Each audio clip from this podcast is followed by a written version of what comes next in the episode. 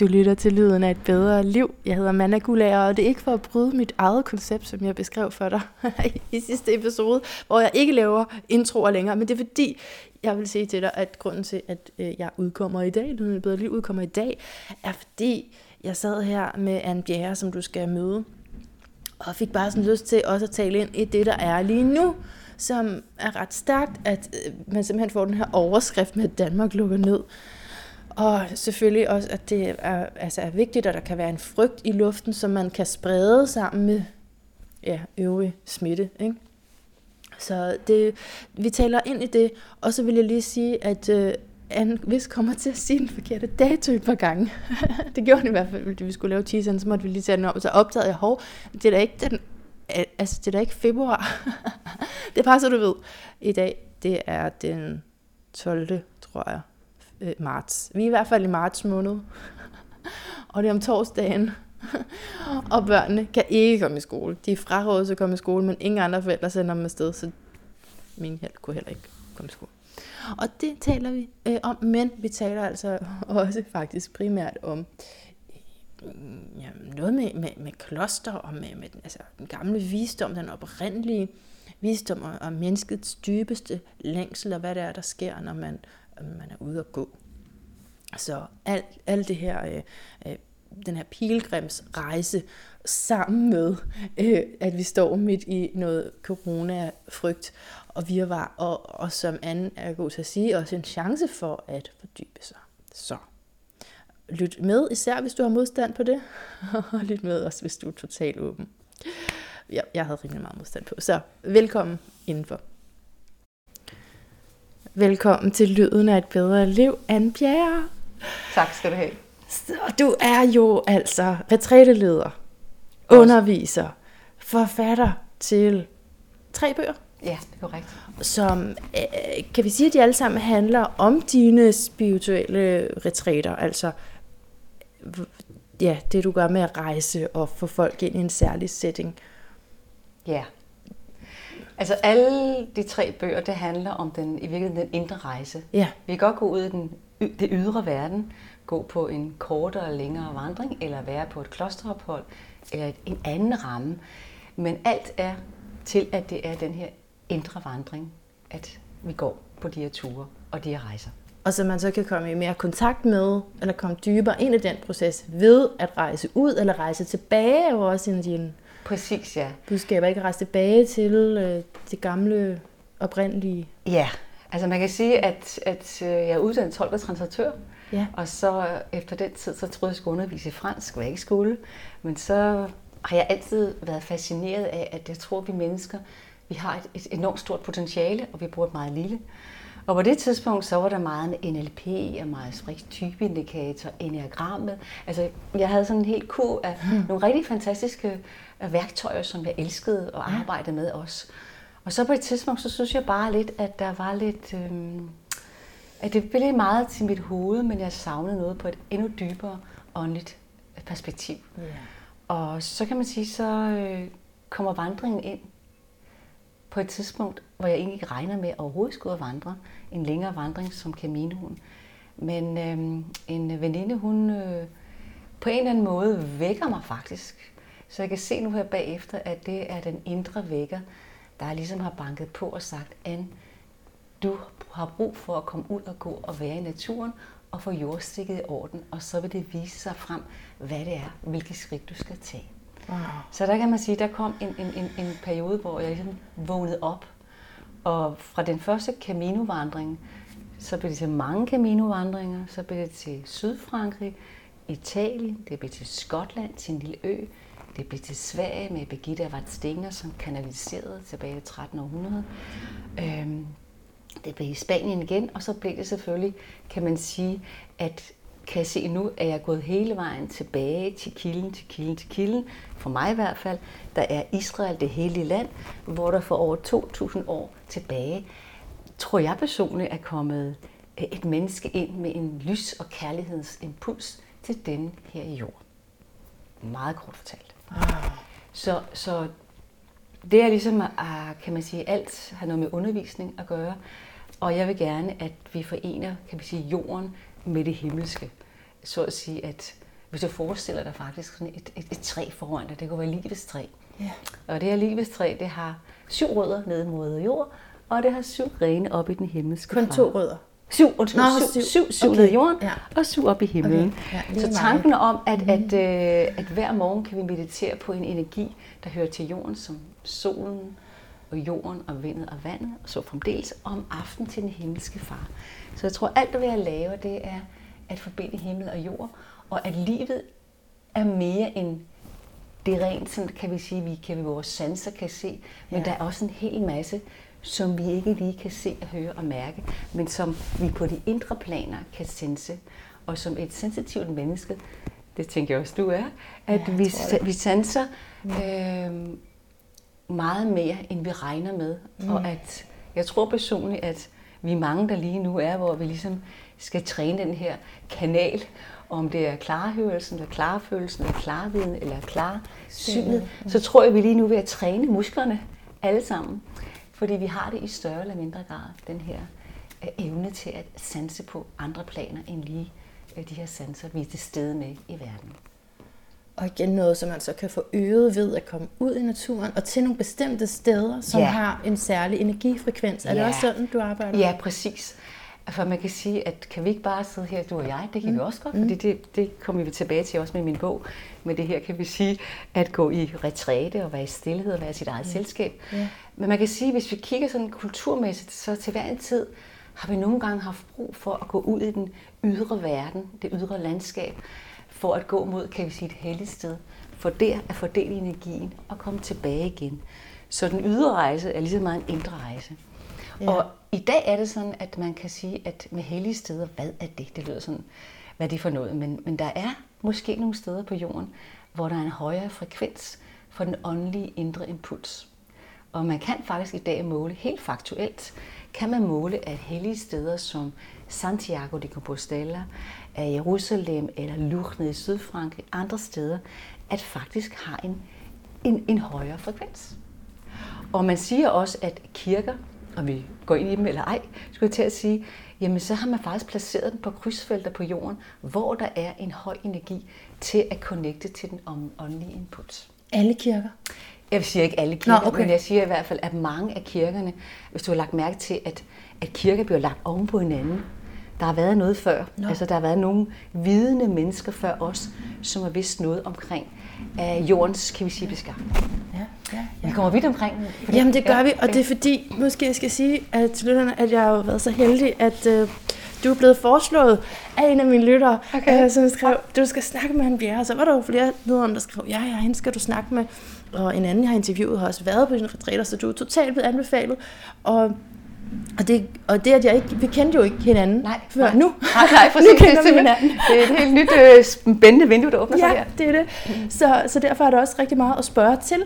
Øh, og jeg har jo så læst din seneste bog, Gnisten, øh, som jeg har skrevet et lille oplæg til. Men samtidig, øh, jeg havde det både sådan, da jeg læste den, at det var i mange retninger. Men nu, i dag, er det så, mit spørgsmål, jeg, jeg, dem jeg har lyst til at stille, er i endnu flere retninger, fordi at, vi, at, at Danmark er lukket ned. Ja, det er en meget speciel dag i dag. Den Det er 12. det. i 2. 2020, ja.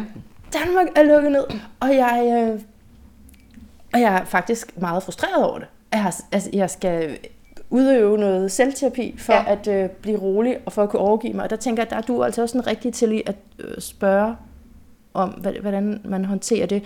Øh, fordi det er jo i høj grad øh, altså noget med at, Hmm. at overgive sig til virkeligheden, som den er. Ikke? Ja, jo. Jamen, jeg synes, det er... Hvem har nu lige set det komme, kan man sige, ikke? Jeg, ved ikke, jeg, jeg synes personligt, at de sidste par år, synes jeg, der har været en, øh, sådan en, en, en, stor transformation i gang ude og inde i mig. Ja. Så jeg tænker, okay, ja, det er så sådan, vi får det, kan man sige. Øh, jeg synes, sidste år, 2019, det var i hvert fald, som jeg så det og oplevede at på det miljømæssige plan, der hævede bevidsthedsniveauet så ganske betragteligt, nærmest sådan fra den ene dag til den anden, at vi skal virkelig kigge på naturen, mm. på dyrene, hvordan behandler vi dem, og i det hele taget den her tanke. Og nu får den så lige en, en hvad kan man sige, drejning mere, hvor vi får den her virus øh, henover. Øh, og jeg synes også, at det er et smukt billede på, at du og jeg, vi hænger sammen. Ja. Øhm, der er ikke noget af det her, der er adskilt. Vi, vi hænger alle sammen sammen, tror jeg, øh, fuldstændig. Så, så, så at vi lærer at tage vare på os selv og tage vare på hinanden, det gavner helheden. Men det, jeg bliver frustreret over, det er, at der er en autoritet, der siger til mig, Ja, dine børn kan ikke komme i skole. det kan jeg godt forstå. Der er noget, der trigger mig i det der med, at der er noget autoritet, der siger noget, når jeg måske egentlig synes, ej, helt ærligt, det er da ikke så galt. Det synes Ja. jeg måske, men så er der nogle andre, der fortæller mig, hvad jeg skal gøre. Hvad Ja. siger du til det? Ja, fordi jeg tænker også, som, som dansker, jeg, jeg, og som, som Anne, har jeg enormt stor frihedstrang. Altså Ja. ja. virkelig, det er også derfor, jeg er selvstændig, så mm. I skal ikke komme og sige for meget. øh. Men lige nu, så ser jeg det faktisk som et, et enormt stort øh, ansvar, eller et, øh, en virkelig eminent måde at tage ansvar på. Jeg ser det som en øh, adfaderlig eller admoderlig måde at øh, fagne og tage vare på helheden lige nu. Og også være rettidig med at øh, tage de forholdsregler, der skal gøres. Jeg synes også, da jeg i går, da jeg så tv-avisen, jeg tænker, hvad er det, der sker? Øh, er det her, jeg er, og er det det? Og samtidig så har jeg dyb respekt for, at de tager de tiltag, som de gør. Også for, at, at vi ligesom kigger ud i verden, som vi er en del af, mm. og ser, hvordan forløbet har været for andre lande. Ja. Så derfor så tænker jeg, at det her det er virkelig ansvarstagning. Og jeg Ja. tænker også, at øh, om vi ved det eller ej, så er det også at træde ind i en stor kærlig ramme.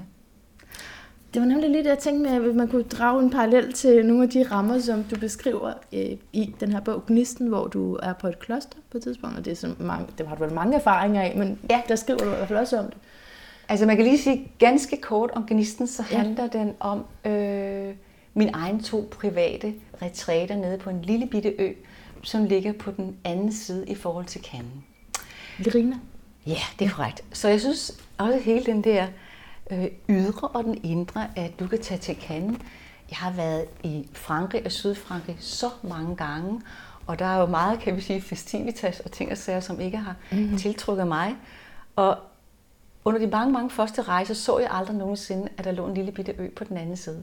Fordi på den anden side kan du tage båden og sejle 20 minutter til en ø, som øh, ja, den kunne være solgt til, at der kom dejlige luksusresort og ting og sager. Men øen den bliver ejet af nogle munke, nogle cisterciensermunke. Så, og de øh, ejer øen, og de ejer bådselskabet. Det betyder, at, øh, at klokken 5-6 stykker om aftenen, så kan vi vinke farvel til den sidste turistbåd, og så os, der er installeret på øen, jamen vi bor øh, alene på øen sammen med de her brødre, de her munke. Og jeg synes, det er et meget spændende spændingsfelt, at på den ene side kan vi kigge om aftenen over til Cannes, hvor festerne det foregår, Ja. og så kan vi sidde over på den anden side og gå ind i den her ramme. Ah, Der er meget at fortælle, men det kan vi læserne, lytterne læse i bogen, men man Ja. kan sige, det vi gør, når vi går ind i et kloster, så kan man sige, wow mand, er det ikke bestøvet, er det ikke gammelt? Jo, det kan du godt sige. Og samtidig kan vi træde ind i en ramme, hvor at, øh, der er sat en kærlig ramme, fordi Nu siger du bestøvet, men du siger ikke støvet, vel? Der bliver gjort rent. Ja, ja, ja, ja, ja, ja, det, ja, det virker sådan lidt, øh, ja, ja der, der er rent, det er ja. rent, ja. Ja. Jamen, jeg prøver bare at se det for mig. Okay, så Ja. bestøvet, det er mere sådan, at det er lavet. Er det det, du mener? Jamen, jeg tænker, at klods, ja, det er et ladet ord, ikke? Ja. Ja. Der er nogle ord i dag, hvor vi godt kan have nogle kraftige sådan plus-minus øh, ladninger på. Jo. Så det skal vi forestille os som en, en kærlig ramme, hvor at de her brødre, de gerne vil udleve deres spiritualitet. Ja. Og lige præcis de her brødre, de udlever deres spiritualitet meget ved, at det er sang, meget, meget smuk sang. Plus, at det er stillheden. De dyrker stillheden. Ja. Så minimalt tale og maksimalt er det at være i, kan man sige, øh, nærhed af hinanden og lade hjertet lytte og tale. Så stillheden, sangen, plus at de her brødre, de dyrker jorden. Så de har deres åndelige arbejde, og de har deres fysiske arbejde i verden. Og deres fysiske arbejde det er at dyrke jorden og vinen, og de laver himmelsk vin. Den får, du ikke lov til at drikke, den får du ikke lov til at drikke, når du bor der. Nå. Fordi de vil handelsmænd, så de sælger den over til den anden side til stjernerne, som drikker det til deres gallamiddag, når de gyldne palmer bliver uddelt. Altså stjerner, altså kendiser. Yes, kan de Nå. Ja. okay. Men nu, lad os nu hoppe ind i det kloster. Så det, du gør her, det er, at du træder ind i en ramme, hvor der er faste tidspunkter, hvor du spiser, og at du spiser i stillhed, og så er der klassisk musik. Øh, Vi hjælper hinanden med at dække bordet, vi hjælper hinanden med at vaske op, og det hele taget er der det her øh, ordløse fællesskab, fordi vi skal mm. også være der i stillhed. Mm. Så man kan sige, at allerede der træder vi ind i en fastlagt kærlig ramme, der er sat for os. Så er der eneværelse, hvor det er stillheden, der skal dyrkes. Og der jeg tænker, at det er akkurat det, vi lige nu i virkeligheden bliver inviteret ind til, at vi skal være sammen, men hver for sig hjemme i vores hjem. Det er i hvert fald det, vores statsminister lige nu lægger op til. Så vi er hver især vores egen lille, hvad kan man sige, personlige retræte. Det er svært, hvis man bor på et værelse med sine børn. Ja, det er rigtigt. Ja, det er rigtigt. det er faktisk ikke så nemt. Øhm, jamen herinde kan man sige, en ting, det er jo stillheden, som kan være provokerende for os danskere, ikke? Der er stillheden, og så er der det med, at der er nogen, der har sagt, hvad jeg skal gøre. Ja. Og jeg ved ikke, hvorfor jeg egentlig... Jeg har ikke lyst til at blive trigget på det. Nej. Fordi og jeg får sms'er fra folk, der siger, ah, men det, og på Facebook, så Ja. øh, gode mennesker, der skriver, men det her, det er netop som du siger, det er ansvaret for det bedste, og lad os bare nyde den tid til at være sammen og acceptere og sådan noget, men det kan jeg ikke mærke. Nej, nej. Har du oplevet, at nogle af dine kursister kan have en eller anden sådan reaktion imod, at det skal være på en bestemt måde, eller genkender du det bare sådan i dig Jo, selv? altså man kan sige, at, at, en af de allerførste gange var jeg netop bare nede på øen, mm. som ikke er ret stor. Man kan gå rundt, der er tre kilometer, og vi skulle være der en hel uge. Og så var der en, der sagde, hold nu fast, det, det kan jeg hurtigt overse på en halv time eller en time. Så hvad skal jeg lave en hel uge? det kan jeg godt Og det er lidt ligesom alle os, Panikken, ja. ligesom os, vi bliver ligesom sat i vores eget hjem. Ja. Hvad skal jeg lave her i en Ja, jeg uge? tænker især med mine børn, hvad, hvad skal 14 jeg dage. underholde ja. noget? Men det mirakuløse, der sker, eller måske meget naturligt, der sker, det er, at når vi er fuldstændig til stede i det nære, mm. så vokser det. Og det vokser, og det vokser, og det eksploderer.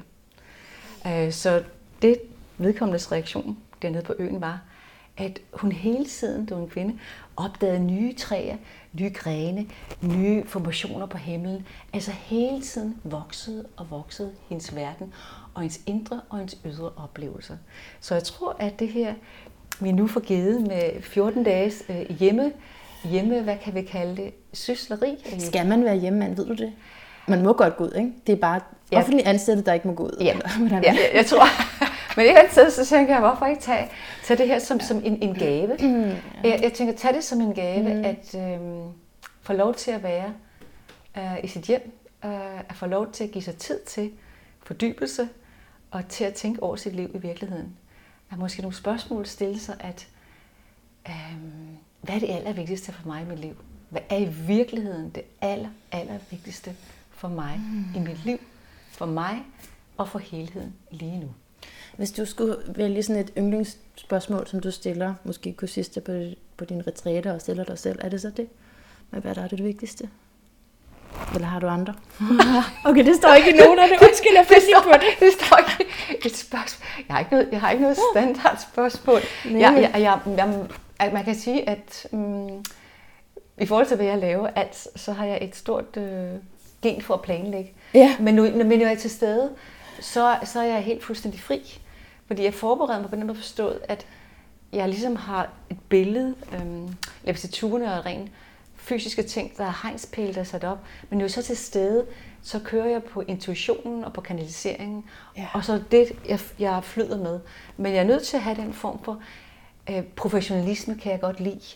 At det, den ramme er på plads, og så flyder med den. Og kan man sige, bruger mine sensitive evner til at gå ind i den enkelte ære og trække Ja, mig tilbage ja, igen. ja. Og på den måde stiller jeg det forløste spørgsmål, som er til den enkelte, Ja. og også øh, i kan vi sige, gruppesammenhængen. Så den måde arbejder på.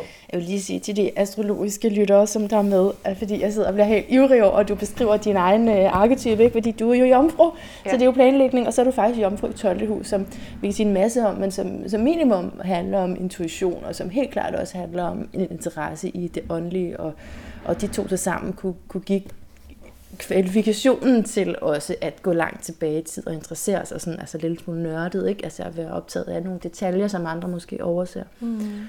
Øhm, så det er bare, det er okay. så smukt, og dine ord og din undervisning og sådan noget, ikke? Okay, Det, det, ja. ej, det er dejligt, Det er jo- jeg elsker din Det er jo fint, fint at himmel og jord det kan være ens, at det, det hænger sammen. Ja. At det, det synes jeg er meget spændende. At, øh, jeg er ikke astrolog, men Men du har faktisk et afsnit med, der hedder Astrologen, ja, og det kunne jeg godt lide.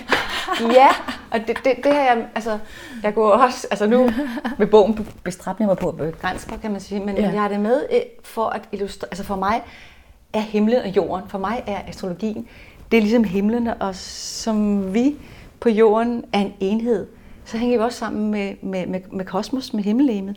Jeg tror, det der er i mig, det er dig, det er jorden, det er kosmos. Det der er kosmos, det er jorden, det er dig, det er mig. Ja. Jeg tror simpelthen, det hele, det, det er en kæde, der hænger sammen. Øh, og som man siger, at det der er det indre, det er det ydre, at det der er fra oven, det er fra neden. Altså det hele hænger sammen. Så det er ikke ligegyldigt, hvad jeg tænker og føler og gør. Og, og det, det kan man sige, at, at os, der nogle gange har svært ved at ligesom egen omsorg og egen kærlighed, go for det.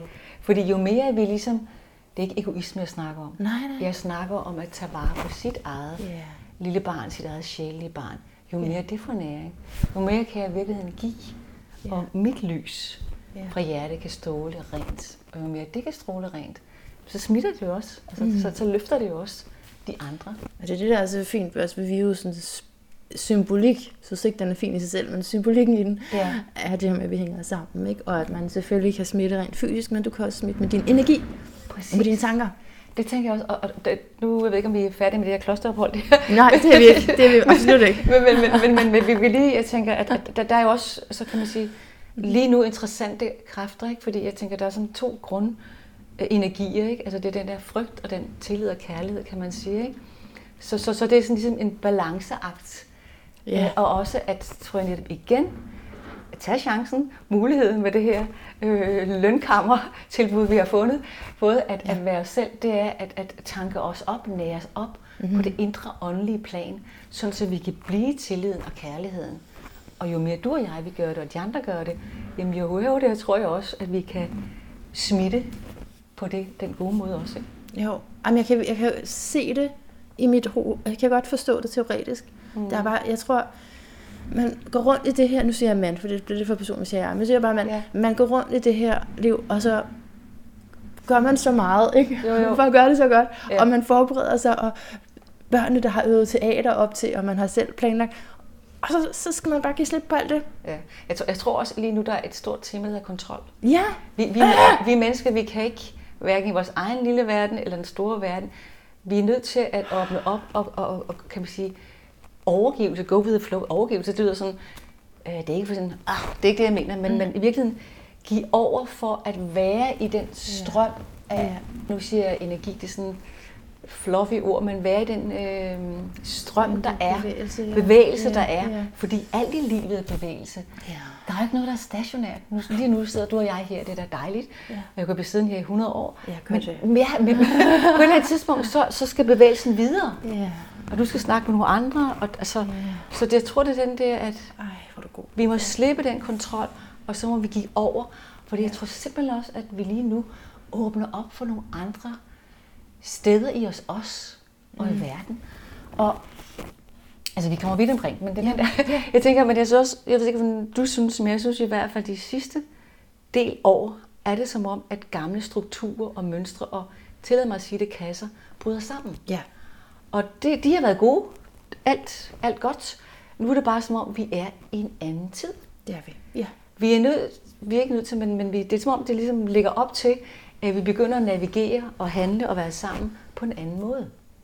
Og, og det er måske fordi, jeg tænker, at, at vi ligesom bevæger os fra altså solar plexus hernede mm. i maven, og så står vi lidt og banker på øh, øh, hjertets port. Hallo?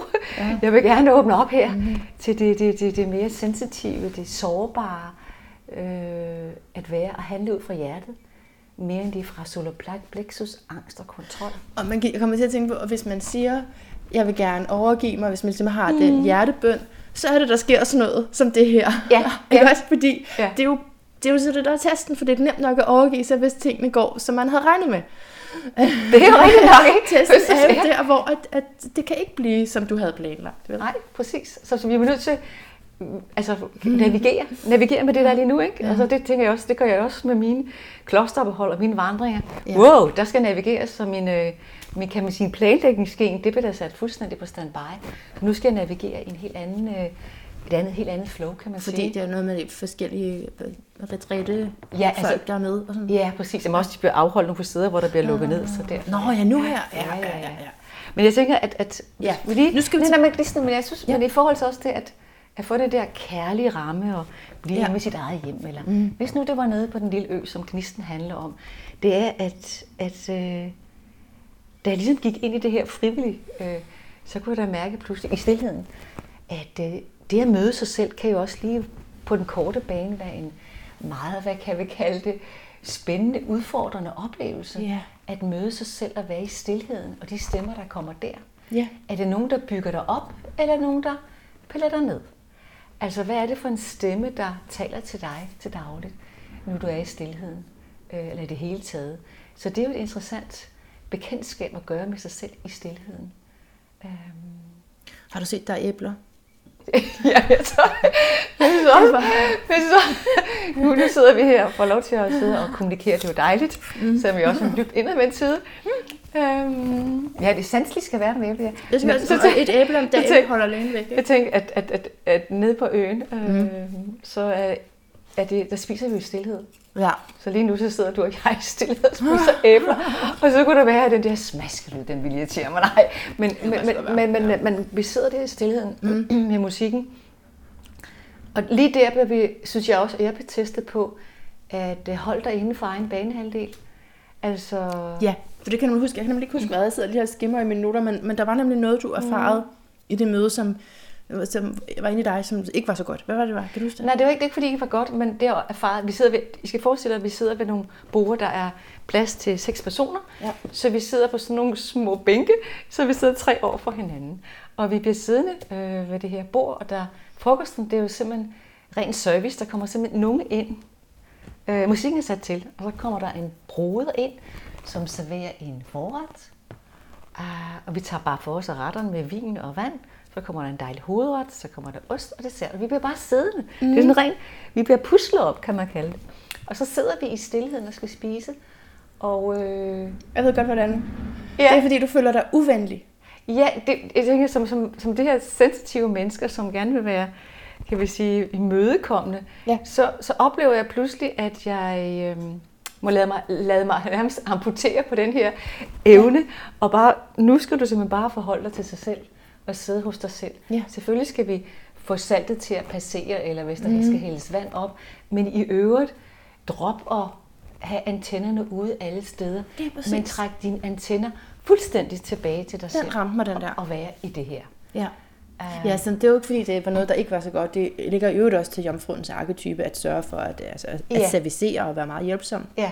Så det er jo ikke fordi, det ikke er godt, men det kan blive for meget, fordi hvor er jeg så selv, ikke? Og apropos den øh, egenomsorg, du nævnte før. ja, præcis. Og, og netop hvis det, altså, det er noget, der kommer frem, når man er stille, og man ved, intentionen er vel noget i retning af at øh, være i din egen proces, Mm.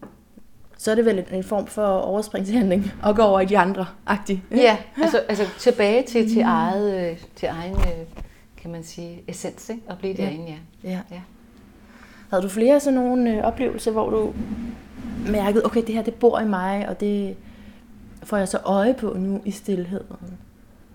Jeg synes, at, at man kan sige, at den måde, jeg har bygget den op på bogen, det er, at øhm, den er faktisk delt op i, at der er to ophold på den her ø. Ja. Og for, egentlig havde jeg planlagt, at det skulle være en hel uge, men det bliver brudt efter fire dage. Og det er, fordi jeg ligesom kommer i, kan vi sige, den her dialog omkring min morrolle. Jeg har to dejlige Din børn. datter, der ja. kunne bruge dig. Ja, præcis. Og der kan man sige, den der lidt, jeg tænker, som du har nu, nej, du skal blive hjemme. Og jeg havde sådan, nu havde jeg bestemt mig for, mm. jeg skulle på den her egenomsorgsretræte. Ja. Og så og kan jeg godt se, at den, øh, den øh, der går i hvert fald en indre dialog an mor-rollerne. Ja. Altså hele den der dialog med de roller, jeg, vi kan påtage os, og igen komme tilbage til den, jeg er. Og da jeg så giver over og tænker, jeg tager hjem, det er ligesom det, der er vigtigst lige nu i mit liv, øh, og samtidig beslutter jeg at komme tilbage igen, men da jeg giver over, så bliver jeg fuldstændig lettet, og så begynder den her skriveproces og flowet at gå igennem mig, lige præcis i det splitsekund, hvor jeg siger, okay, jeg giver over, jeg, jeg adlyder, at det, der er lige nu, det er, at det vigtigste lige nu er at tage tilbage igen, Ja så sker der noget, og hvor jeg også, jeg var jo taget ned på øen for at skrive, men ikke lige det, jeg havde kommer frem, men så var det så stærkt, at den her personlige proces er vigtig. Øhm, og det jeg kan se, det er, at igen er det den der, de to ophold, det er, den første del, det er den meget den der egoet, altså det er ligesom nærmest den der bevidsthedsstige fra solarplexus til at gå i hjertet. Men der har jeg også tænkt på, om det nogle gange er mit ego, som insisterer på, at jeg skal gå øh, en bestemt, altså en mm. bestemt selvudviklingsvej. Mm. Det kan jo godt være startskuddet, ikke? Det kan det sagtens, fordi det var det jo faktisk for min, den, ja. ikke, men det, det, var det, det kan det sagtens. Ja. Det kan det sagtens være egoet, der driver ind til det, sagtens. Og så kan man sige, så... Så retter man ind, eller? Ja, ja det kan man, ja, kommer man med i alignment. Ja, ja, ja, ja, ja. Men du siger, det var sådan, det var for den bog, der hedder Vandringen i Pilgrimsspor. Ja, den taler vi ikke om, eller nej. Øh, men vandringen, den... Altså, man kan sige, at... Jo, det, jo, den kaldte jo på mig, den der tur. Ja. Jeg skulle gå Caminoen. Og hvis du har spurgt mig sådan, hvad jeg ville, så anede jeg det ikke. Ja. Men jeg skal da indrømme, fra det tidspunkt, jeg havde hørt om den, til at skulle afsted, så havde jeg dannet nogle meget store forventningsbilleder af, at den her tur skulle give mig svaret på alle de store spørgsmål i mit liv. Ja. Fordi det havde jeg hørt alle de andre, de oplevede det. Ja. Og der skete jo ligesom ikke noget øh, af den kaliber. Uh, fik du ingen svar? Jo, det svar, jeg fik, som var vigtigst for mig, det var fred. Fred er alt godt. At finde tilbage til min essens. Uh, at tage et skridt ad gangen, og at være åben for, at der er noget nyt der på vej. Så det var at finde hjem. Så det var ikke nogen fed overskrift. Jeg har gjort det, eller drømt det, eller bedrevet det. Nej det var, det var freden, der var det bærende øh, element. Og det, når jeg sådan ser på alt, hvad jeg laver, så er det i virkeligheden det der fred. Fred med sig selv, fred med hinanden, fred med jorden. Altså, hvad mere næsten kan vi... Det er da også det vigtigste. Det er det, det vigtigste. Altså, ja. fred, ja, det er det, ja. Ja, fordi så når der sker sådan noget ude omkring, så har man den mm. styrke, eller sådan. Ja. Er det ikke det? Jo, præcis, jo. jo. Jeg har også tænkt på nu her med, at det er det sidste, tror jeg, ting, jeg vil sige om, om virusen, og Danmark lukker ned. Men ja, ja. Øh, nu hvor sådan, vi snakker om at hamstre mad ude i supermarkedet, så kan man til at tænke på, ja, det er jo, det er jo så den fysiske føde. Ja. Ikke? Men ja. der er også den åndelige føde, den burde vi være lige så optaget af at hamstre til os, ikke? Fordi det er lige så afgørende for ja. vores overlevelse. Vi er jo ikke kun Præcis. krop. Så det er et meget fint billede, du giver lige nu, ikke? Fordi i virkeligheden den her kan man sige, kærlige ramme, der bliver sat nu, ja. den beder os om i virkeligheden at gå ind og få connectet til den åndelige føde. Ja. Det, sådan ser jeg det faktisk meget tydeligt nu, når du siger det. Det er den, altså, og så du går ned i et kloster eller et andet sted, så er det for, at det er den åndelige føde, som er lige så vigtig. Og det tror jeg, at, at vi står, for mig står jeg i hvert fald et sted, hvor at den åndelige føde er lige så vigtig som det, vi spiser. Det er det jo. Ja. Fordi vi er ikke det er slet ikke tvivl om. Vi er ikke kun det, vi er også det herinde. Mm. Øh, og det, det er vigtigt nu, tror jeg, at for, for, for, for dig, for mig, for menneskeheden, for jorden, at vi får fat i det. Fordi det er jo hjertets energi og kraft. Ja. Og jeg tænker, at uden at gå, altså åbne til den indre vej og empatien og følsomheden, så kan du og jeg det godt rent intellektuelt tænke, at vi skal redde jorden og andre ting med hovedet. Men hvis du og jeg ikke kan sense det... Og du kan din mærke sense det. Nej, din mikrofon ja, kan, kan, det, kan ja, ja. Så, så, så øh, jeg tror, vi, skal, vi, vi er på den der vej. Ja. ja. Ja, altså, og så, nu skal jeg også stoppe det, men det er bare, du ved, når der så er børn, ikke, og så spiller de TikTok og sådan noget, så føles det ikke som åndelig føde på den måde. Men så må man tage med ud i skoven. Det har jeg tænkt mig. Vi må køre afsted i en skov. Skov, altså naturen er fantastisk. Ja. Du ved godt, du bliver 60% mere kreativ i naturen. Ja, det tror jeg på. Så det tror jeg. Og at øh, forskere har nu fundet ud af, at, øh, at øh, hvis vi er et sted, hvor der er mange mennesker, eller meget stressende, så vil vi bombarderet med så mange millioner informationer ja. per sekund. Ja. Hvis vi går ud i naturen, naturen kræver intet af dig. Tværtimod, så balancerer den os. Ja. Og jeg tror, hvis vi kunne måle det, så kunne man nok se, hvordan vi ligesom, ah, altså vores celler og det hele vil, vil hele op. Ja. Øh, det tror jeg virkelig. Det er så godt. Ja. Det var en af de ting, jeg også fik med på øen, det var, at, øhm, at, at eller det, det er også egentlig, eller for nu vil jeg spørge dig. Spørg øh, nu, nu, du går, nu. nu du går i skoven, ja. er det en bestemt skov, du går i? Uh, nej, og sidste gang så prøvede jeg ny, og der får jeg vild og gik i to timer udenom, men jeg fandt hjem. Eller der var en, der hentede. Ja. På under den, uh, den der rejse i din skov, det jeg vil spørge dig om, det er, der, er der nogle steder i skoven eller andre natursteder, hvor du føler dig mere sådan, ah, her er rart at være? mere rart at være end andre steder? Ja, altså i naturen kontra i byen. Ja, okay, men er der nogle steder... Et, men er der nogle Jeg tror steder... ikke, jeg har fundet det ordentligt endnu. Okay, nej. Jeg har ikke fundet det ordentligt endnu, fordi så, hvis, så er der nogle bestemte steder, så det godt minde mig om en person eller et minde, og så gider jeg ikke der. Mm. er det umodent? Måske. Jeg, jeg, synes, jeg fandt en rigtig smuk skov der sidst, men, men nu er jeg bare sådan lidt bekymret for, om jeg for vild næste gang. Mm. Hvor sød. Go with the flow. Men jeg tænker, at, at øhm, jeg, jeg tror, at... Det var ikke det rigtige svar. Jeg ved ikke, vi må jo gerne gå ud for det i øjeblikket, så jeg tænker at til, til lytterne, at øh, hvis der, gerne er, gå ud i skoven, ikke? ja, hvis der er en skov eller en strand, ja. noget natur, så gå ud på, på egen enevandring og gå, Ja. åb, åbne op Ja. i hjerterne, sanserne, og så mærk efter, øh, hvordan føles det derude i naturen. Øh, er der et sted, hvor der hvor jeg bor, der er der sådan en dejlig skov, og inde i skoven, der er der ligesom Er der? et, et, hvad kan man sige, et vandløb, flodløb, der ligesom danner en slangebevægelse, og det er som sådan helt vælvet ned til det her vand. Så jeg får sådan en, et billede af en slange og den der energi, og jeg bliver helt højt, når jeg står der med de her, hvor landskabet bugter sig, og vandet plus de store træer. Der kan jeg bare mærke, at ah, der bliver jeg tanket op. Så det vil jeg sige til lytterne, at eksperimentere med naturen, og også find øhm, undervejs et træ måske, der taler til jer. Eller find en af dagene, gå ud i skoven, og så er øvelsen den dag, det er at øh, gå ud og finde et eller flere træer, som I føler så dr- at I er draget til. Ja. Og så lov mig inden, at I lige kaster jer over det her dejlige træ, det er at først lytte efter, hvad for et træ er det, der kalder på mig.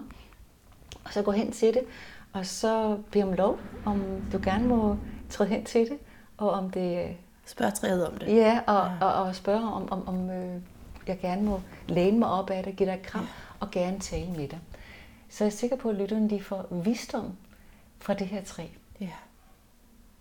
Og det kan vi godt gøre, mens vi er den her Ja, mand, det er nu. hjemme. Det er nu, vi skal gøre det. Jeg har sådan et billede, som jeg fik taget for nogle år siden, med et træ, ikke? og så sidder mm. man med en mikrofon hen imod træet. Det kan jeg ret Ja. godt lide. Ja, Mit hår sidder ikke så godt, men jeg kan godt lide, jeg kan Ja. godt lide billedet, fordi det er faktisk det, jeg gør nu. Ikke? Jeg sætter mikrofonen til dig, til din visdom, og så er det bare symboliseret ved træet. Kan du forstå ja, det? Sagtens kan jeg det. Gør. Jeg synes da, at, hvad betyder træet for dig? Jamen, altså, total visdom, og, Ja.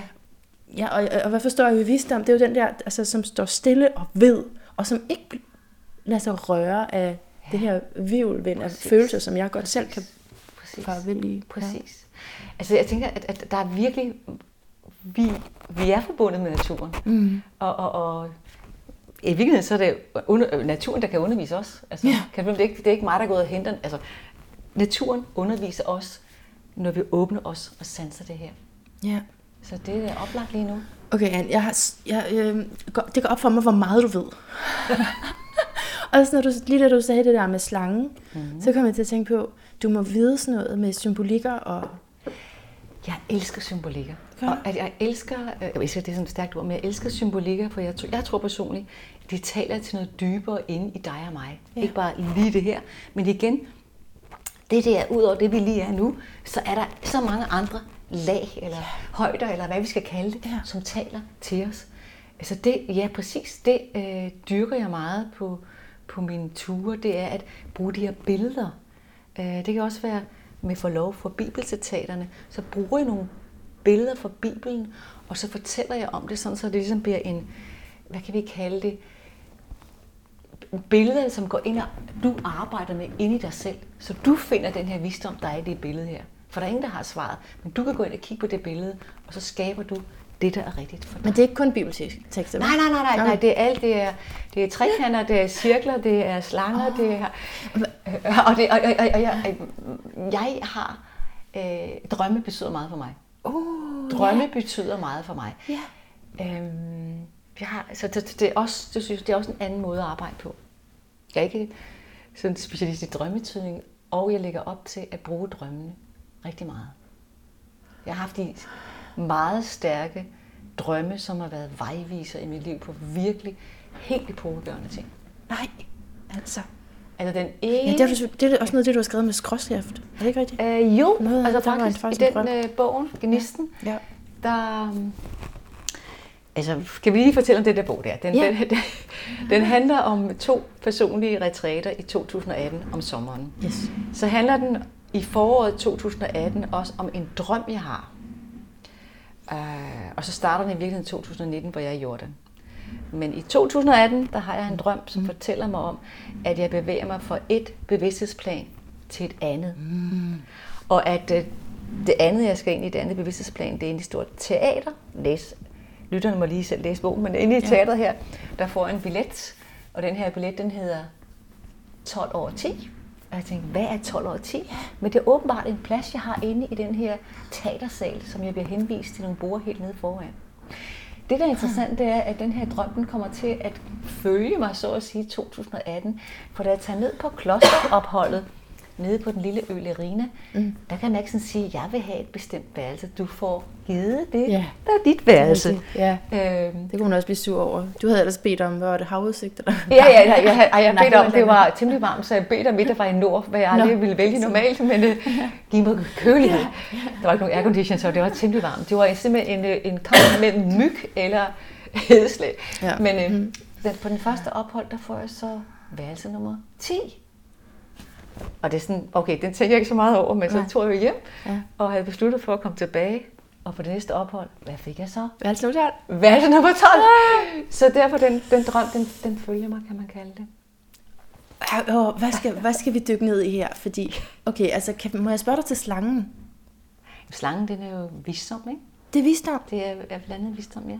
Visdom. Men i, i sådan kristen, der, der kan man jo godt blive lidt, altså føle det sådan syndigt med den slange. Ja, men der er faktisk, øh, altså der, der, er en, der, der, er en, der er en figur, jeg elsker.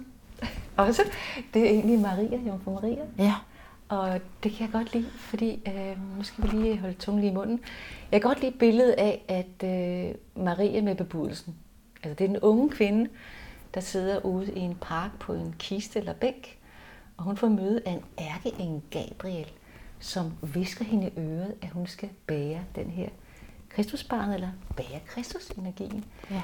Og øh, den her uskyldige unge kvinde tænker, det går dig og mig, tænker, hold nu op, hvad det her for noget? No way. Vi kan godt blive sådan skræmte af det, ja. og at øh, man har det sådan et billede af nærmest fuglene og duerne, de, de sådan sidder i luften, hvad vil hun svare til det? Og hun svarer ja. Så hun er den, kan man sige, uskyldige, rene person, som så bliver moder og bærer den her barnet, eller Kristusenergien, hvis vi bruger symbolikken, som du og jeg, ja, ja. Øh, kærlighedsenergien, kan bære. Og så kan man sige, hvis man ser hendes udvikling, så bliver hun til himmeldronningen til sidst. Øh, vi taler billedsprog lige nu, ja, ikke? Ja.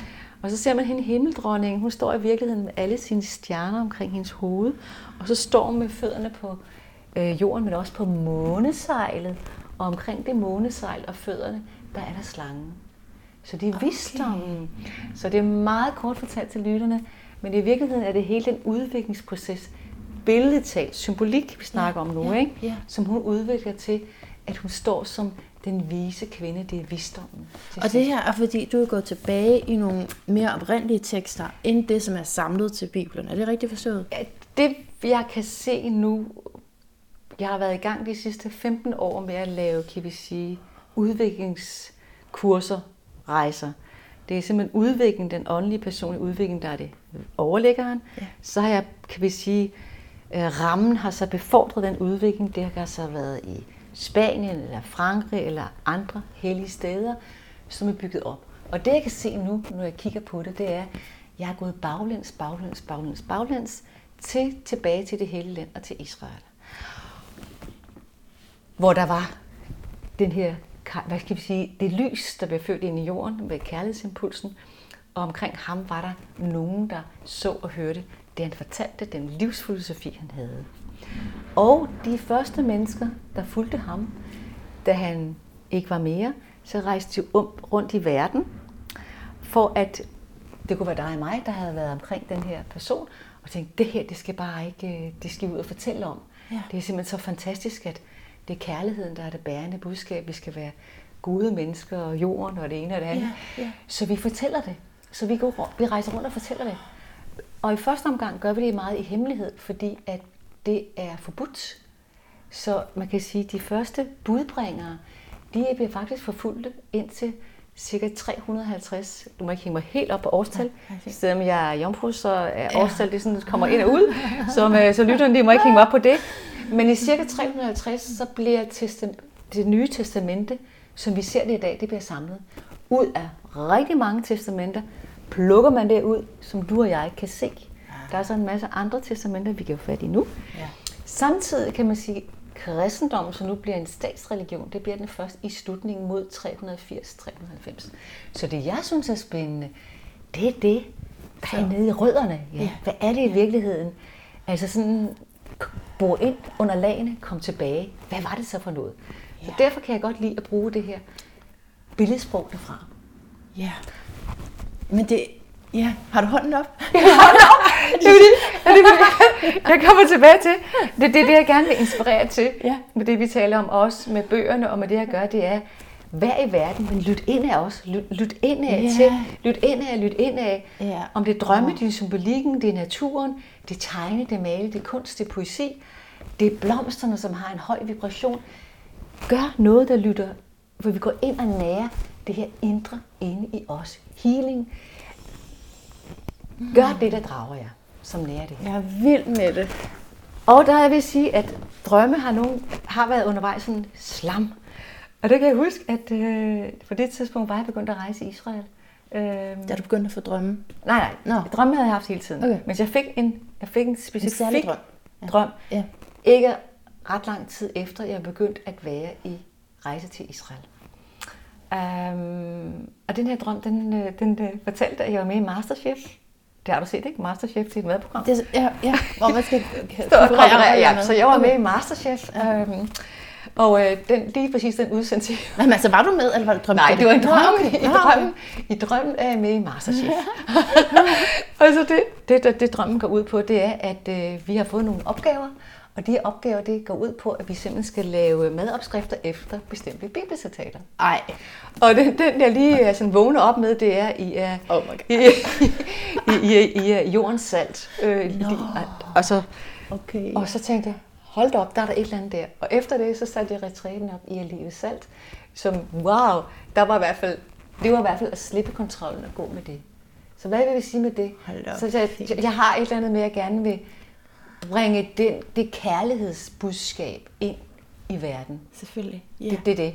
Og jeg vil sige, at øh, når vi snakker om naturen, som jeg opfordrer lytterne til at gå ud og sanse, Ja. når vi går i, I kigger væk fra alt, hvad der sker. Nu snakker vi jorden, ikke? Vi Ja. snakker det, vi sanser i naturen, ikke? Yes. I alt andet slet, slet, ikke? Jo.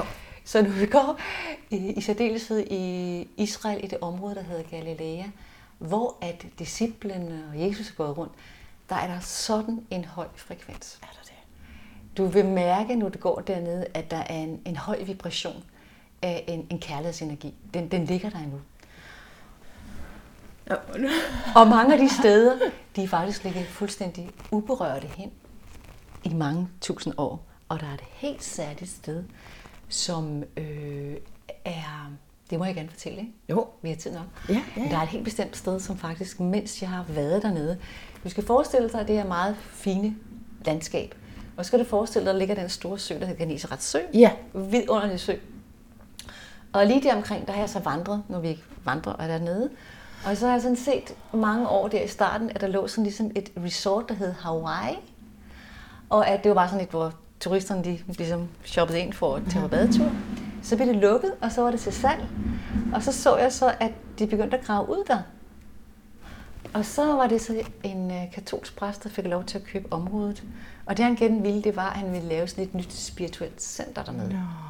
Så begyndte han at grave, og da han begyndte at grave for at lave de der bygninger, så fandt han sådan nogle mosaikker og mange spændende ting og sager, og tænkte, wow, hvad er det for noget? Og nu er det sådan, at når man graver ned i Israel, og man finder noget, der er af historisk betydning, så forpligter det en til at grave videre. Nå. Så hans øh, projekt med det her sted, det måtte stå standby, fordi pengene skulle gå til at grave ud. Og det han gravede ud, det er simpelthen et synagogegulv, som er lige så, daterer lige så gammel som resterne af det andet tempel i Jerusalem. Og det her gulv, det er livets blomst. Du ved, de her vivler ind i hinanden, det er sort og det er hvid. Okay. Og at øh, samtidig med at han gravede det ud, så, ligesom, så ændrede hans visioner sig. Nu siger du, det er dateret tilbage. Kan, er der noget årstal på det, som man Vi er ikke helt ved? tilbage i starten af øh, 70, helt tilbage ja. første århundrede. Første århundrede. Okay, Første århundrede. right.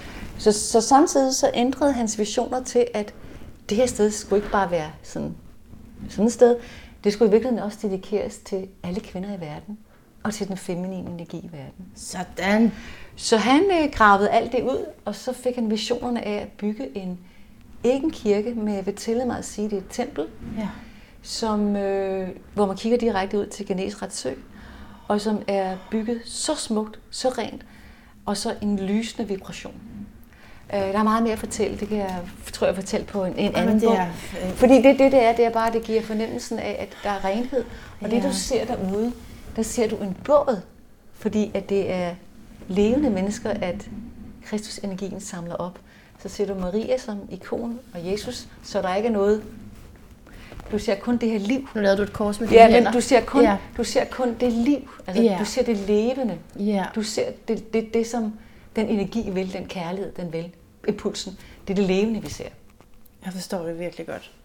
Det gør jeg, og det er også, det her, jeg føler, at vi taler om det her, uden jeg rigtig lige har sagt det her til lytterne, men, men jeg har skrevet til dig jeg på et par dage siden. Nu er du vel ikke kristen, vel? Fordi, fordi det er jeg altså ikke. Nej, men du kan godt, du kan godt mærke min modstand om, og sorg i det, ikke? Også, så, så, så det føler jeg, det er egentlig det, du svarer på, uden jeg har spurgt. Øh, ja, altså, jeg vil lige... Det er jo, det er jo altså... Nogle, jeg synes nogle gange, der er sådan... Hvad, hvad, der er mange symbolikker også, der er behæftet med forskellige tangenter, ikke? Og Ja. kristen, ikke kristen. øh. Mm. Jeg vil sige, at, at jeg voksede op i et ganske almindeligt hjem. Ja. Fuldstændig ganske almindeligt hjem. Dog Godt. kan man sige, hvis vi bliver i astrologiens verden, så er min mor, hun er vandmand. Og, Sagde du, hun var fisk? Vand, vandmand. Sagde du? Jeg synes, du sagde fisk lige Nå, ja, det er min farmor. Nå, det var din Min farmor. farmor, Undskyld, Ja, undskyld. det, var, jeg blev, det blev endelig mere sådan uh, kunstnerisk mere sådan, juhu. Ja, Jeg vil okay. sige, at Nå, min, min, min, yes. min, min, min, mor, hun var, ja, hun er, hun lever. Ja, godt. Skøn kvinde, hun er vandmand. Og øh, der om aftenen, så var det, var det en flyvende tallerken, eller hvad var det? Altså det, det er med de visioner. Ja. Så hun øh, var virkelig først fremme, kan man sige, økologi, Ja. Og når hun lavede mad, kan jeg nu sådan, sådan se og mærke, der var der bare kærlighed i den mad der. Mm. Alt, hvad hun lavede, det var sådan, der er kærlighed i den. øhm, og så kan man sige, at øh, min morfar, det, han øh, var steinermand til astronomi, astrologi. Ej, ja, så min ja. mor, da hun var barn, så blev hun slæbt til alle mulige omkring det her Hilmer og Klint og hvad der var fremme der. Øhm, så det er præget på den ene side, og så på den anden side, så min far, som ikke lever mere, han ville gerne have et, ej, hans børn, jeg har to brødre, de skulle have en god, solid uddannelse, fordi visdom og indsigt, synes han var det, noget af det vigtigste, vi kunne få med. Det, det, det giver ham fuldstændig ret Ja, i også. ja. At egentlig, at jo mere ved vi, jo mindre ved vi. Ja, I virkeligheden, ja, ja. og jo mere kan vi måske se ud og se ind. Ja. Øhm, så han, ville, øh, han sagde, at en privatskole, det må være det rigtige Ja. at gå på, for det må være der, man får det største visdom. Og alt i verden, så var det en katolsk kirke. Ah, Så, så der kom... Ja. Mm. Så man kan sige, at øh, det er sådan en hel historie for sig selv, som jeg lidt beskriver faktisk i bogen. Fordi det har så givet nogle andre kontraster til det her univers, min mor hun kom ind med. Ja. Så, øh, og senere kom jeg på en privat gymnasium, hvor det var igen morgensang og fadervor. Så jeg ligesom, det er inde over. Og jeg tror i alt det her, at jeg gerne vil finde tilbage til rødderne. Ja. Ja, fordi du måske kunne mærke noget i det, der var appellerende og gav en ro. Men hvad er det så egentlig, det er? er det, har det været Jeg, noget jeg, jeg, jeg tror, for mig tror jeg, at min personlige rejse, det er at finde tilbage til rødderne. Og det er det, jeg gerne vil, kan vi kalde det? Altså, hvorfor vi gør de ting? Hvorfor synger vi morgensang? Er det på den måde? nej, altså Nå. finde tilbage til kilden til, at, at øh, altså, før, før vi ligesom fik en, en, kirke, før vi fik Ja. testamentet, Ja. hvad var det de første, nemlig. de fortalte? Hvad var det, de så? Hvad var det, de mærkede? Ja. Hvad var det, der rørte dem så stærkt? Ja. Hvad er det for noget med, at der bliver sagt, rejs dig op og tag din borger. Hvad betyder det for mig? Hvad betyder det for dig? Ja. Og den, der er blindfødt, pludselig kan se, hvad betyder det for mig? Sådan så, at jeg kan, kan mærke det øh, og være i det. Ja. Og så tror jeg et eller andet sted, at jeg, jeg, jeg vælger ligesom den vej. Jeg kunne også vælge ud i andre dele af verden og vælge andre, kan vi sige, spirituelle retninger. Ja. Øhm, jeg, oplever, jeg, jeg, jeg er ligesom født i den europæiske kultur, Ja. som er funderet der. Meget så jeg, jeg, jeg, jeg, jeg tænker, at det er ligesom der, jeg starter Ja. øh, og bor ned. Men der er jo også nok at give sig til, altså fordi når jeg deler det op, og det er jo heller ikke på den måde, men kristen, ikke kristen, så er det jo fordi, at jeg er præget af, af min opvækst, som har været meget snæver, dogmatisk, fundamentalistisk, Ja. form for kristendom, som på alle måder har været snæversynet. Ja, Okay. Altså, jo flere, jo bedre. ja. Hvor, hvor er det henne, må jeg spørge, om det ved lytterne måske godt, hvor hvad... Ja, de har, de har fået det et par gange. øh, jamen, øhm, luthersk mission. Okay, ja, ja, ja. Og så, og så er jeg også kommet i frikirker, og da jeg så blev ung, så tænkte jeg, ej, der, Ja. der, der, der må være noget mere, ikke? Og så tænkte Jo, jeg, det der jo. med at rejse op og synge, det kunne man i en frikirke. Ja. Men så blev jeg også forvirret over, at de så brugte den samme bibel på forskellige Mm. måder, og til sidst blev det mit fald, fordi jeg tænkte ikke regne med noget af det. Nej, nej, nej, nej. Og så hørte jeg sådan om, hvad kirkerne i gamle dage havde gjort, altså sådan havde stået bag. Det, det var der, at, at jeg tænkte, det kan jeg, det kan jeg ikke mere. Nej, Altså, nej, nej. jeg- ja. Ja, altså, Ja. der, der er alt, alt har måske en mening. Jeg tænker, som Frans og Sisse vil Det sige, tror jeg. fred er alt godt. Altså, Ja. Men siger du egentlig, fred er alt godt? Eller siger fred du, og alt godt. okay, der er ikke komma. Fred og alt godt. Forstået på den måde, som jeg forstår det. Men det er dybt inspireret en, som jeg synes er vildt inspirerende. Det er en, der hedder Frans og Sisse. Ja, Kender du? ja. Ja. Er han, ja. Frans er Assisi, ikke? Ja. ja. Og jeg synes, han, han, han, er jo, han er jo spændende af mange årsager. Han er spændende, fordi han bringer den levende Jesus ind. Ja. Altså han bringer ind, han forsøger ydmygt at være, bære den kærlighedsenergi, Det er det. og ja. være den barmhjertige person. Og så har han skrevet fred og alt godt. Det er, at øh, det, det handler om at skabe fred. Og at når vi falder ved siden af, så er det at tilgive os selv, rejse os op igen, fordi at livet går ud på at lære. Så selvfølgelig falder jeg ved siden af, eller rammer ved siden af. Så det er at komme op igen, så fred og alt godt, alt godt nu, så vi rejser os op igen. Og glæde er hans bærende budskab. Jeg tror, glæde, glæde. er vigtigt. Jeg tror, det er et grundstof, vi er bygget af. Ja. Ikke at være lalleglad, det er ikke det, jeg snakker om, men den ægte glæde, glæde ved børnene og ved Ja. øh, blomsterne, naturen, at få den der barnlige glæde frem. Ja. Uselviske glæde, det tror jeg er meget rigtigt. Ja. Og så er han jo vidunderlig Frans, fordi han har skrevet solsangen, hvor han velsigner solen, jorden og vinden og vandet, og siger broder sol og søster måne, og taler om alle stjernerne. Så det er jo hele den her økologiske enhedstanke. Min familie. Så for, ja, præcis. Og for at komme Ja. ja. tilbage til vores, vores dag 12. i 2. 2020, Ja. ja. hvor vi har en helt speciel dag, så, så siger han jo, at vi hænger sammen alle sammen.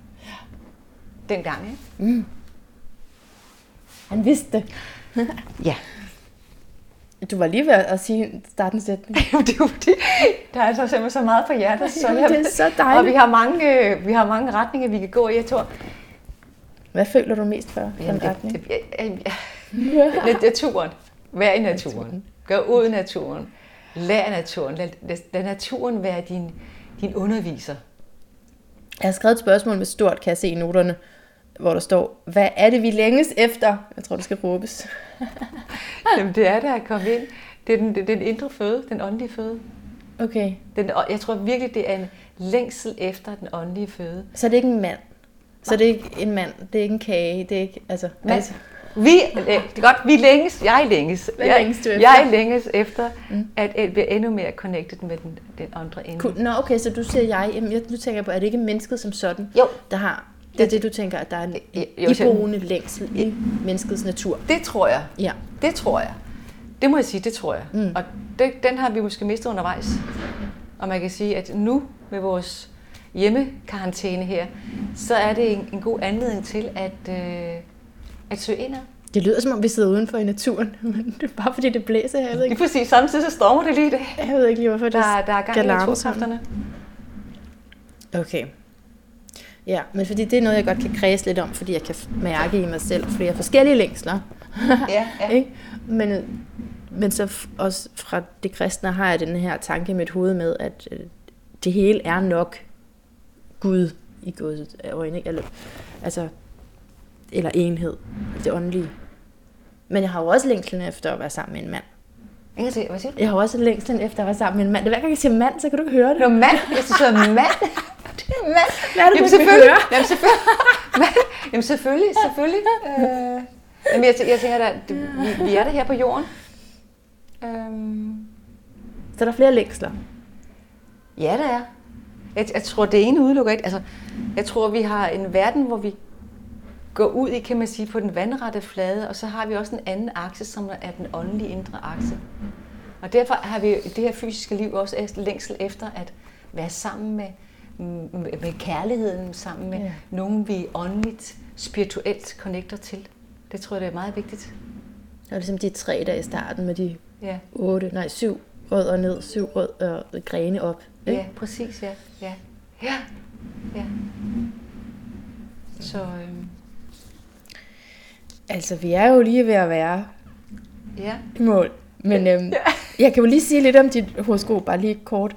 Og så kan du imens, det kan du lade være at høre efter, så kan du tænke over, om der er noget, øh, som du er nødt til lige at sige. Ikke? Jo. Det kunne jo være. Og jeg skal også spørge dig, det sidste spørgsmål, det er altid, hvad er din lyd af et bedre liv? Okay, men altså, jeg har jo sagt sådan set det mest essentielle, men du er faktisk dobbelt jomfru. Ikke? Fordi du både har jomfru i ascendanten, og så jomfru i soltegn. Og øh, hvor har du din måne? Har du i 8. hus? Og hvorfor mener du det? Hvad betyder det er jo det? visdomshuset. Det er visdomshuset. Kender du hende? Jeg har interviewet hende et par gange, der hedder Eva Andrea. Kender du hende? Hun laver også noget, sådan noget med nogle rejser og meget Magdalene og sådan noget. Ja. Og øh, de der visdomsrør, det er også 8. hus øh, horoskopet der, mm. i hendes horoskop. Så det, så det er altså lysten til at gå dybere. Ikke? Øh, men så har du øh, virkelig understregning under dit 12. hus, som, som er fiskens hus, som er Ja, som er det åndelige, som er det, vi ikke kan, som du startede med at sige, se og, eller, og føle med sanserne. Men sjovt nok, så er du jo jomfru, så derfor har du brug for den der, vi har snakket om planlægningen, men det kunne være så mange andre ting. Altså at skrive for eksempel, ikke? Ja. En fysisk ting. At skrive, det er jomfruen mega god til. Så at skrive om åndelige ting, det er jo, det er jo lige i øjet. Og det er, det er meget sådan et, et liv, der, der er nødt til at, at handle om noget med det her tjeneste, og så at overgive sig. Altså, og det siger jeg, fordi din sol er, er helt tæt med det, vi kalder livsformålspunktet. Så, så det kunne vidne om, at det her, det har du gjort før, og der, er lige, der skal du lige gøre noget mere af det. I det her liv et andet ja, liv? I det her liv? I det her liv Ja, ja. skal du gøre noget mere af det, som, men du har gjort det før. På en anden måde selvfølgelig, men de samme temaer. Ja, og mm. det er, skal skrive flere bøger, eller hvad tænker du? Ja, skriv nogle flere bøger, det synes jeg er en god idé. Det har jeg også. Ja. Ja, og altså, ja, det som ligger i, i 6. og 12. hus, tjeneste versus at overgive mig til ånden, ikke? Mm. Og, og så, så er det jo altså også, sy, synes jeg, tegnene, som vi kan forbinde med faktisk, altså det kristne budskab, ikke det er sådan dogmatisk, men, men altså filosofien, Kristus energien, fordi øh, altså, det handler om at, frelse og at blive frelst, som vi så i dag må se i et nyt lys jo, ikke? Altså, så det ikke er, at man er hjælpeløs, hjælpeløs på den måde, men, men at det er til de her enormt barmhjertige, omsorgsfulde arketyper. Kan det give lidt mening? Ja. Mm. Ja, jeg, jeg kan forholde mig til meget af det. Og så er du enormt smuk, fordi du har Venus i første hus. Der kom lige en traditionel astrologi ind. Det må betyde, at du er smuk. Men det er du også. Det er helt, den kan vi godt. Den, kan, den napper vi lige, når nu den passer. Du spurgte mig om jeg... Ja, tak. Har du... Ja, Værsgo, tak. Jamen, jeg, skal, være, jeg skal have en konsultation hos dig. Det lyder så Ja, det, det, spændende. synes jeg er en Ja, det synes jeg- god idé. Øh, jeg, jeg, jeg, jeg tænker, at, eller jeg tænker, at jeg har altid, kan man sige, troet, det er sådan at være tro. Altså jeg tror på den her, Præcis. jeg tror på den her kærlige energi. Ja. Altså så længe jeg kan huske, så, så har jeg troet på den her kærlige, universelle energi, Ja. som er omkring mig, som er i mig, og som jeg er medskaber af. Ja. Altså det, så det, hvis er meget vigtigt for mig, det er, at jeg er medskaber, eller vi er medskaber, og det er en kærlig energi, som udvider sig. Så du kan være store tåen, jeg kan være lille tåen. Vi, vi, vi hænger sammen med det her store kærlige felt. Og jeg tror, lige nu den tid, jeg tænker tak fordi, at vi må få lov til at være her. Mm. Jeg tror virkelig, det er en meget, meget vigtig tidsperiode for, for jorden. Jeg tror, at vi skal videre i udviklingen, åbne vores hjerter, og vi samtidig skal hjælpe moder jord, fordi hun skal også videre i sin udvikling. Mm. Så det er ikke bare dig og mig. Uh. Det er simpelthen moder jord, vi hjælper os. For hvis vi ser den store, det store billede, så, så Hvor skal jord, moder jord hen? den skal også udvikle Nå, okay. sig, som vi Ja. skal. Mm, Altså okay. i, i det store billede. Ikke? Men hvor skal den hen? Udvikles til hvad? Nej. Jeg ved ikke, hvor den skal hen, men Ja, ja, det, er en kærlig, det, er en kærlig, Okay. det er en kærlig energi, og universet udvider sig hele tiden. Okay, Så, ja. ja. så vi, vi, vi... Okay, Anne, hvad er din lyd af et bedre liv? Der, vil jo, der kom jo en restriktion her, en ramme. Ja, Jeg jeg er ikke må sige stillhed. Så okay. Så, Nå ja, jeg skrev til dig. Det er fordi, jeg tænkte, retræteleder, hun siger nok stillhed. Prøv at sige noget andet. fordi der er Nej. mange, der siger. ej, der, der er virkelig en lyd. Der, ej, der er mange lyde, jeg elsker. Der, der, der, mm. Må jeg nævne flere? Ja, det må jeg Ja. gerne. Der, der er i hvert fald en lyd, jeg elsker. Det er simpelthen min gråsbog, ikke mine, men øh, jeg har sådan en øh, kirsebær laurbærhæk hjemme i haven, og øh, de sidder inde i hækken, og jeg fodrer dem hver morgen. Og når jeg kommer ud, og det der bare høre de fugle, og nu er det sådan, at vi har nærmest en kommunikation kørende, så de ved godt, når jeg kommer. Så så kan man bare høre, Uhu, nu, nu kommer hun. Jeg, bliver, jeg synes bare, det er den, noget af det mest belivende at høre de her små fugle, som pipper. Ja.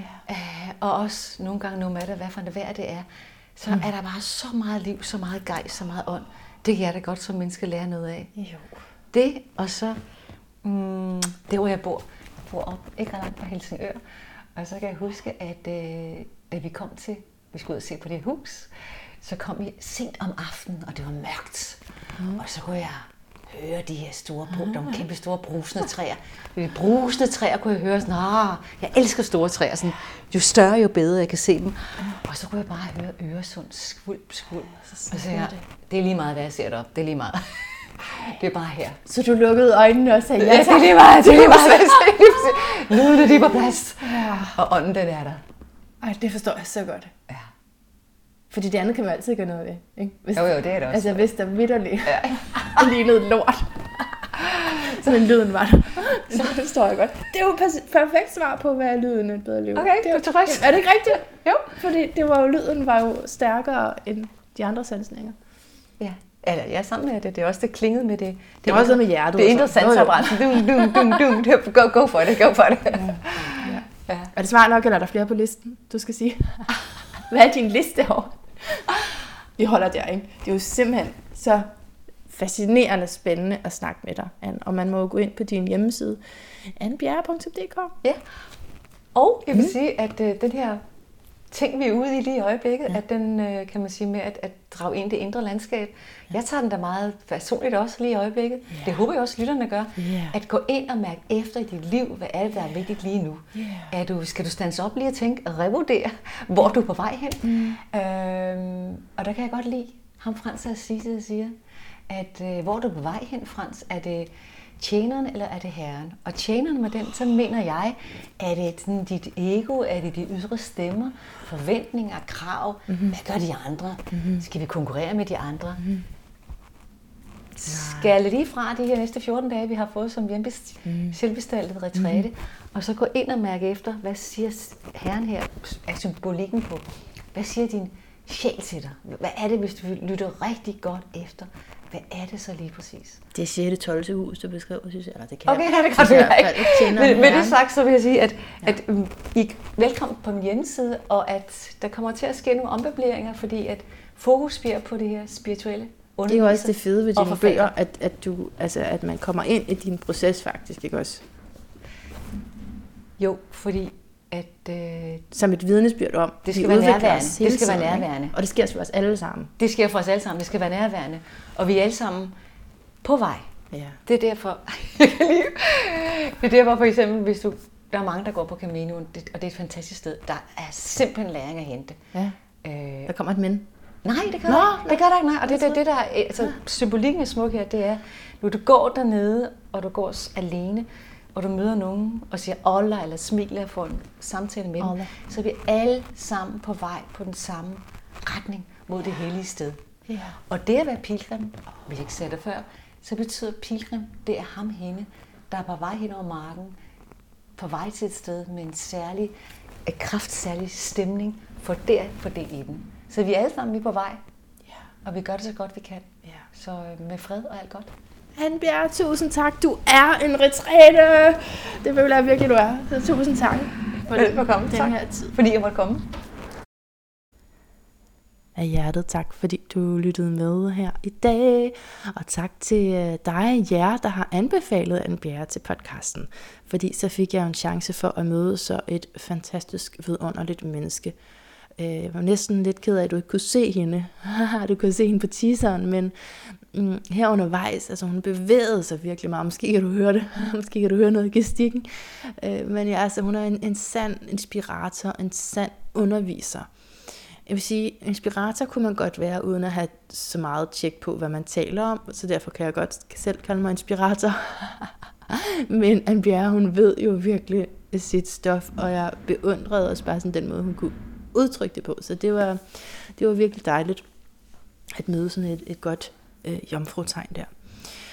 Alright, jeg vil bare sige øh, tak igen, og pas på dig selv, og hvis du så teaseren, så har Anne Bjerre og jeg opfordret til, at vi hver morgen kl. 7.30 i de her øh, nedlagte dage, som jo stadigvæk findes, selvom at landet åbenbart ikke fungerer, som det plejer, at vi så mediterer kl. 7.30 om morgenen.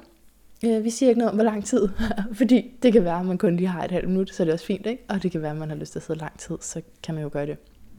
Så det er meget godt det der med at prøve ligesom at sige, ah, okay, hvorfor, hvorfor, altså især måske, når man er frustreret over situationen, altså lige at tage sig den tid om morgenen til at øh, sætte intentionen, og intentionen kunne jo for eksempel være at være at, at føle sig øh, fredfyldt, eller at stræbe efter fred, eller at, at mærke den fred, der allerede er der indeni. Så gå ind og find mig på managulager.com, det skal jeg sige hver eneste gang, hvis nu, at der var en ny, der skulle lytte med. Og hvis du er ny, så er du simpelthen nødt til at gå tilbage i arkivet, Livet er et bedre livs arkiv. Hvis du ikke kan finde det, så skriv til mig. Du, jeg, man kan finde mig overalt, det hedder managulager. Øhm, og så øh, skal jeg nok henvise dig til, hvor det er. Men, men øh, der er så meget guld til dig, så gå ind og lyt med, gå ind og lyt med. Og hvis du kunne tænke dig at få lagt dit horoskop af sådan en øh, type her som mig, så endelig øh, kontakt mig og book en tid. Det er jo sådan, Altså jeg plejer at sige, at astrologer er en slags kunstnere. Det, det er sådan, jeg ser det. Ligesom musikere, så er det, ja, det er den samme musik, vi alle sammen altså, det er i hvert fald de samme toner eller noder, altså det er det samme univers, vi prøver at beskrive, men det kommer altså meget forskelligt igennem. Så dermed ikke sagt, at man behøver at modsige hinanden, det er jeg tror jeg sådan set typisk ikke, man gør så meget, ikke i den essens, man får ud i hvert fald, men det kan tale til noget forskelligt i en, ligesom at forskellige stykker musik øh, kan det.